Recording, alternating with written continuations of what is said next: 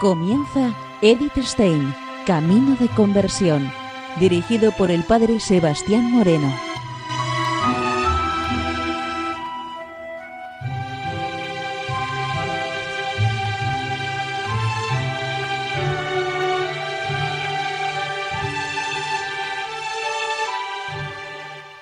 Muy buenos días, nos de Dios. Seguimos conociendo a Edith Stein, Camino de Conversión. En esta emisión de hoy vamos a meternos ya dentro de otra sección de este programa. Acordémonos cómo prácticamente terminábamos toda su biografía la semana pasada y este programa de hoy le vamos a dedicar a Edith Stein, Edith Stein, la mujer. Durante su vida de universitaria, Edith fue una ardiente feminista, defensora de la dignidad de los derechos de la mujer. Ella, por ser mujer, tuvo que pagar y que, tuvo que pagar y que sufrir una persecución. Y este feminismo se serena cuando ella se convierte al catolicismo. Este feminismo se cristianiza haciéndose más objetivo y equilibrado. Ahora la revelación y la fe iluminan su mente Estamos en una época en la que las mujeres no pueden acceder a las cátedras universitarias y por eso Edith no consigue su plaza en Göttingen. Friburgo, Kiel o Breslau. Es un duro fracaso que ella vive como un duro golpe. Por eso Edith se va a dedicar a tratar temas sobre filosofía y pedagogía y quiere tratar sobre los temas que conciernen a la mujer y realiza una serie de conferencias cuyo público es siempre femenino, algunos hombres y sacerdotes. Ella habla sobre el ser y el puesto de la mujer en la vida social y de la Iglesia. Nos ofrece claves pedagógicas sobre una buena información de la juventud. El título de algunas de sus conferencias son, por ejemplo, El etos del trabajo de la mujer, la vocación del varón y de la mujer según el orden de la naturaleza y de la gracia, vida cristiana de la mujer, fundamentos de la educación de la mujer, la misión de la mujer como conductora de la juventud en la Iglesia. Y es a partir del año 1927 cuando va a iniciar su vida de conferenciante, de escriturista, de locutora de radio, ella tiene muy claro la importancia de los valores cristianos para la formación integral de la mujer. E incluso nos habla sobre el mismo sacerdocio de la mujer. Desde el punto de vista dogmático, no me parece que existan razones que impidan a la Iglesia actuar esta innovación hasta la que ahora no se ha querido escuchar. Pero esto no es lo fundamental. Con ordenación o sin ella, hombre o mujer, todos están llamados al seguimiento de Cristo. Nos dice María Wilkins, era una mujer menuda, delicada, corriente, vestida de un traje sencillo y elegante. Tras un carácter casi infantilmente amable al saludar, se escondían en sus ojos pensativos algo como contenido, algo secretamente jovial que ella deliberadamente refrenaba y que en aquella tensión despertaba casi una especie de temor. Hablaba con apacible ameneidad, con una decisión clara, bonita, no rebuscada. Se notaba, sin embargo, una gran fuerza espiritual y una vida interior disciplinada y riquísima. Su mensaje a la mujer y sobre la mujer se centra en su igual dignidad, complementariedad, diferenciación. Ella parte del libro del Génesis capítulo primero versículos 16 al 29 y en el capítulo 2 versículo 7 y nos escribe desde la vocación del varón y de la mujer según el orden de la naturaleza y de la gracia. Nada de cuanto Dios ha otorgado a la mujer puede ser descuidado o desfigurado. No se puede atentar en contra de su ser o contra la unidad de su alma.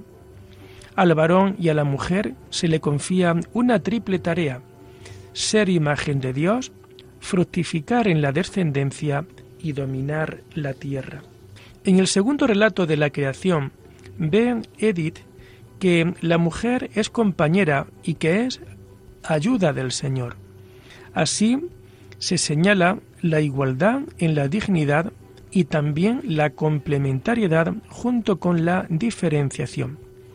Para ella, la mujer no sólo tiene su lugar en el hogar o en el claustro, sino que en la vida profesional se coloca junto al hombre en igualdad de condiciones. La mujer no sólo existe en orden al varón, sino que ante Dios tiene su propio valor personal e inalienable. La mujer puede ejercer cualquier profesión, pero en concreto algunas corresponden mejor a su forma peculiar de ser. Las jóvenes se deben preparar con una formación integral. Esta formación no abarca solo el conocimiento, sino que es un asunto personal que también abarca al entendimiento, el corazón y la voluntad la mujer está ordenada a lo concreto. La complementariedad del hombre y de la mujer se dan en todos los ámbitos de la vida. Para Edith, en, en el hombre hay actitudes para guardar, proteger y fomentar el desarrollo del ser que nace y crece. La mujer tiene una especial cualidad para valorar lo concreto, lo individual, lo personal. En la mujer hay también actitudes para guardar, proteger y fomentar el desarrollo del ser que nace y crece. Ella puede, por su adaptabilidad, hacer las mismas tareas que el hombre en unión con él o en su lugar cuando falta. Ella ve la diferencia de los sexos, pero sin exageración. Distingue entre lo que es vocación primaria y la secundaria, tanto en el hombre como en la mujer la vocación primaria del varón se encuentra en el dominio sobre la tierra, teniendo a su lado en esta tarea como colaboradora a la mujer. Por su parte, la mujer tiene como vocación primaria, la generación y educación de los hijos, teniendo a su lado como ayuda y protector al varón. Pero ella no quiere relegar a la mujer a la casa, sino que ve la necesidad de una formación profesional fuera de casa, tanto para solteras como para casadas. Ella ve el peligro de la doble profesión y sobre todo el peligro de que la mujer deje de ser el corazón de la familia y el alma de la casa. La mujer es siempre ayuda del hombre y esto no restringe su libertad y su personalidad ante el varón sino que hace el encargo de Dios de conformidad con su estructura anímica y corporal. La mujer es ante todo amiga maternal de todos los que tienen necesidad de su ayuda y de su cuidado. Debe brillar en ella su amor desinteresado. La fuente para que una vida femenina saque energías está en la configuración de su vida normal con un espíritu de recogimiento y de silencio interior. Por su naturaleza, el alma femenina necesita sosiego y recogimiento, amplitud, paz, vacío de sí mismo, calor humano. Son condiciones necesarias. Solo en un corazón receptivo, vacío y sosegado puede penetrar la gracia para hacer de la mujer lo que debe ser. La mujer también necesita el amor transformador de Dios. Ella debe estar anclada en lo eterno y sólo va a poder dar lo que haya recibido. La mujer que de vez en cuando haga descansar su alma junto al Señor, cumplirá con su deber por todas partes. La humilde entrega a Dios puede otorgar a la mujer la indestructible tranquilidad y alegría.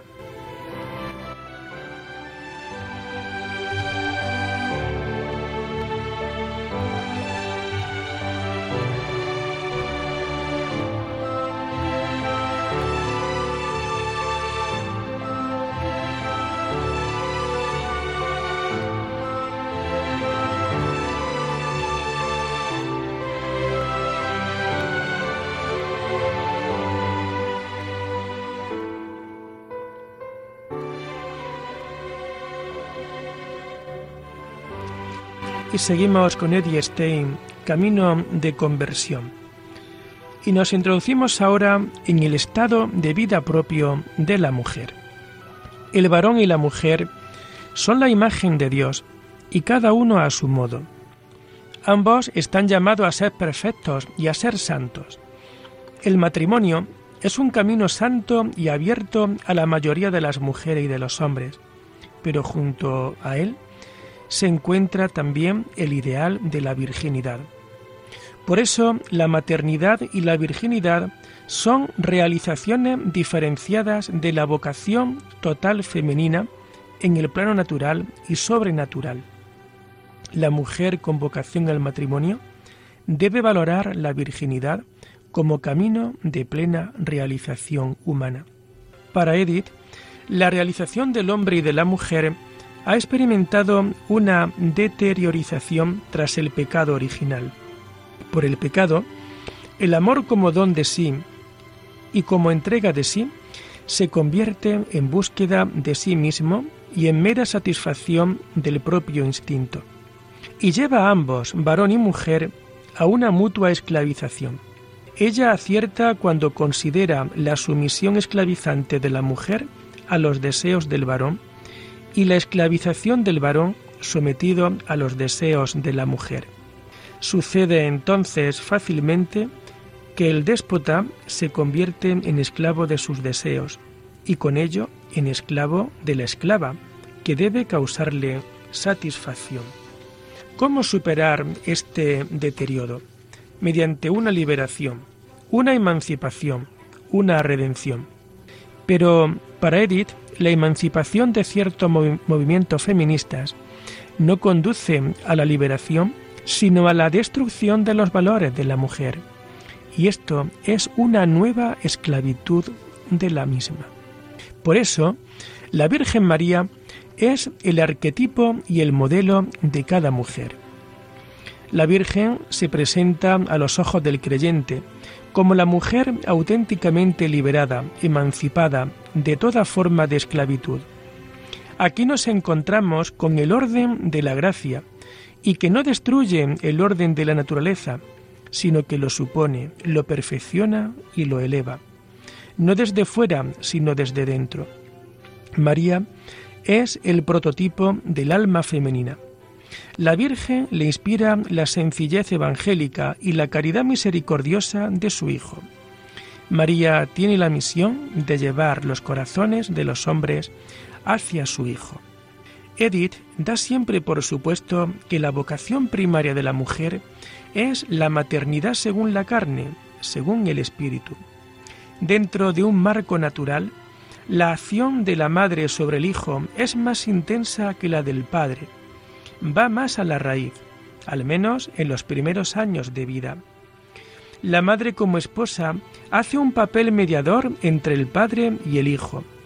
Lo que el hijo recibe del padre es a través de la madre.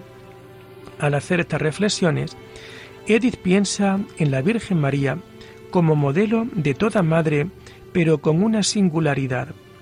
María es la madre de Jesús, pero sin la intervención de hombre sin la intervención de varón.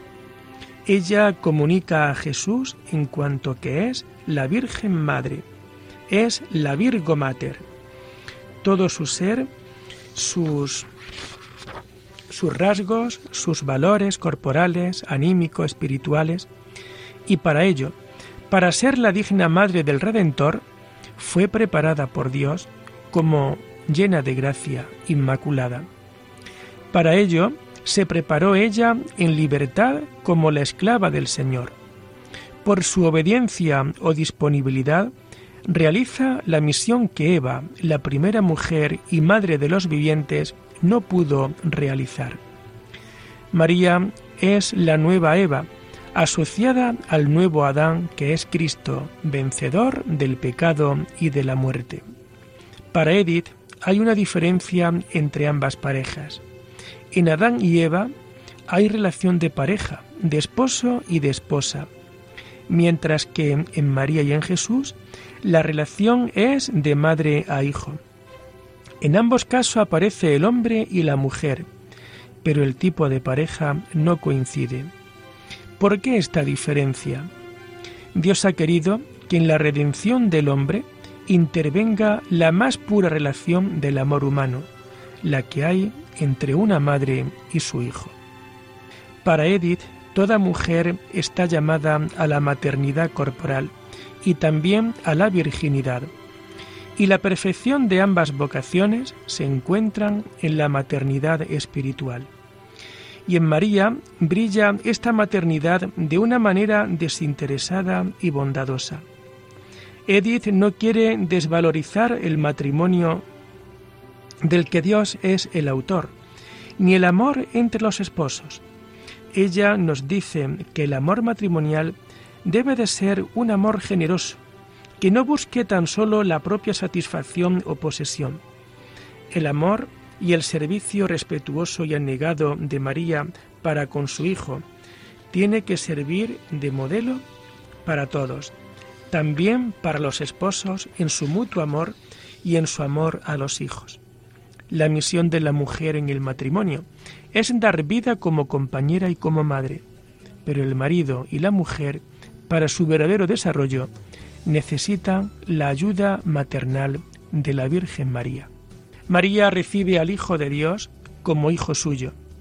María es madre permaneciendo virgen y no considera a Jesús como propiedad o posesión suya.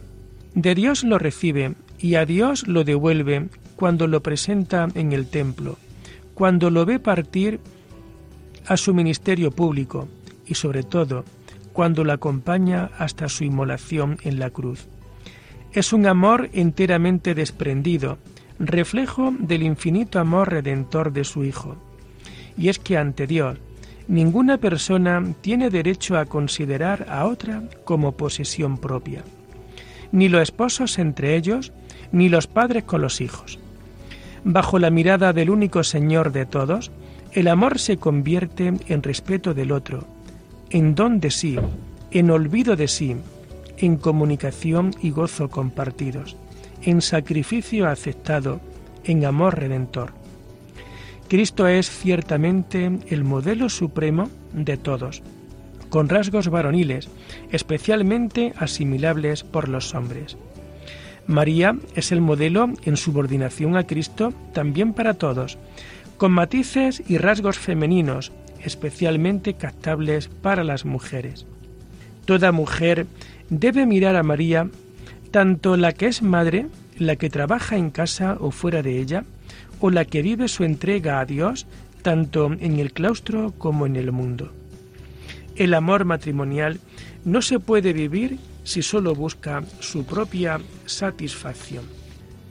Entregarse por amor a otro ser, nos dice Eddie Stein, convertirse por completo en posesión de otra persona y poseer totalmente a ésta es el anhelo más hondo del corazón femenino. Cuando esta entrega se hace solo para con una persona, estamos ante un absurdo autoabandono, ante una esclavización. Tan solo Dios puede recibir completamente la entrega de una persona. Y tan solo Dios puede entregarse a una persona de tal manera que llene todo el ser de esa persona y con ello no pierda nada de sí mismo. Y es que aún dentro del matrimonio no pueden abandonarse los derechos de Dios. Solo la entrega a Dios garantiza la indestructible unidad de la comunidad matrimonial.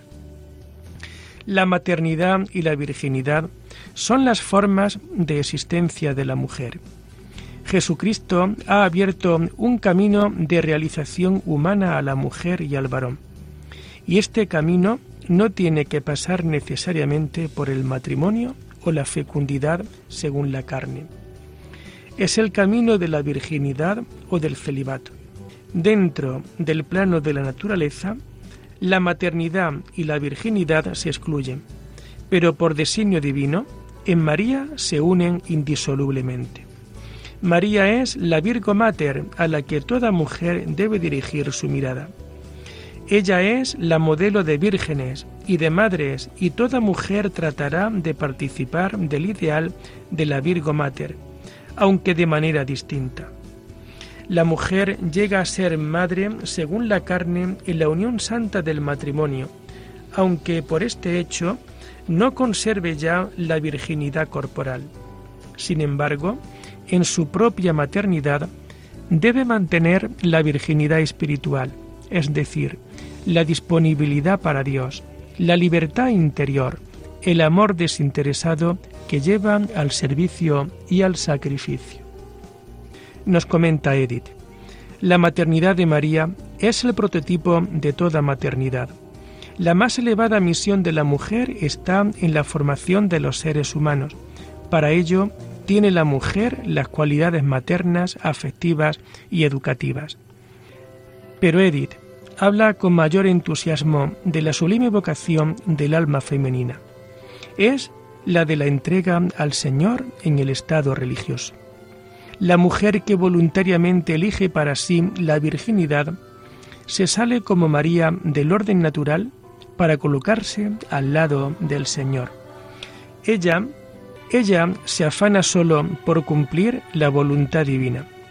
La mujer consagrada a Dios lleva a Cristo al mundo. Vida divina es amor. Amor desbordante que de nada necesita y se entrega libremente. Amor que se entrega hacia toda vida necesitada. Amor que sana enfermos y resucita muertos a la vida amor que se entristece con los tristes y se alegra con los alegres. La mujer que permanece virgen, bien por su especial consagración en el claustro o en el mundo, bien por su aceptación voluntaria o al menos resignada del hecho, aunque no alcance una maternidad según la carne, debe alcanzar y ejercitar una maternidad según el espíritu, es decir, un amor servicial frente a los demás que brote de su amor indiviso a Cristo, esposo de su alma. El ideal de la Virgo Mater, de la maternidad espiritual, tiene que guiar a la mujer en su vida profesional. Sea cual sea su trabajo, la mujer tiene que poner en él su sello servicial y maternal. Y Edith nos dice, si desempeña su misión como María, entonces irradia en su ambiente luz y consuelo a ella se le ha encomendado el infundir paz y amor comprensivo en el ajetreo de la tecnificada vida moderna. La mujer consagrada a Dios en la vida religiosa o en el mundo vive el ideal de la Virgo Mater con un acento especial. Quien elige libremente para sí la virginidad en respuesta a una llamada o, o la que la acepta haciendo de la necesidad virtud, se sale como María del orden natural para colocarse del lado del Señor. Se afana únicamente por cumplir la voluntad divina y perseverar con Jesús hasta la cruz. La virginidad la hace más capaz de una maternidad según el Espíritu. María da a la Iglesia la vida de su Hijo y la consagrada lleva a Cristo al mundo. Por eso, su vida no es infecunda, sino que es una vida abierta a los demás con una fecundidad o una maternidad más amplia en el orden del Espíritu. Toda mujer que mira a María ven en ella el modelo supremo de feminidad. Ve además en ella a la intercesora, a la Madre. María es el prototipo de la Iglesia a la que pertenece por igual el varón y la mujer. María es modelo para todos, hombres y mujeres de receptividad, de acogida y de entrega.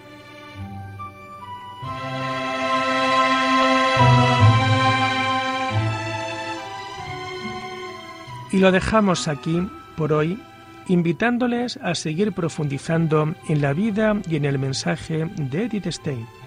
Hasta la próxima semana. Muy buenos días en el Señor.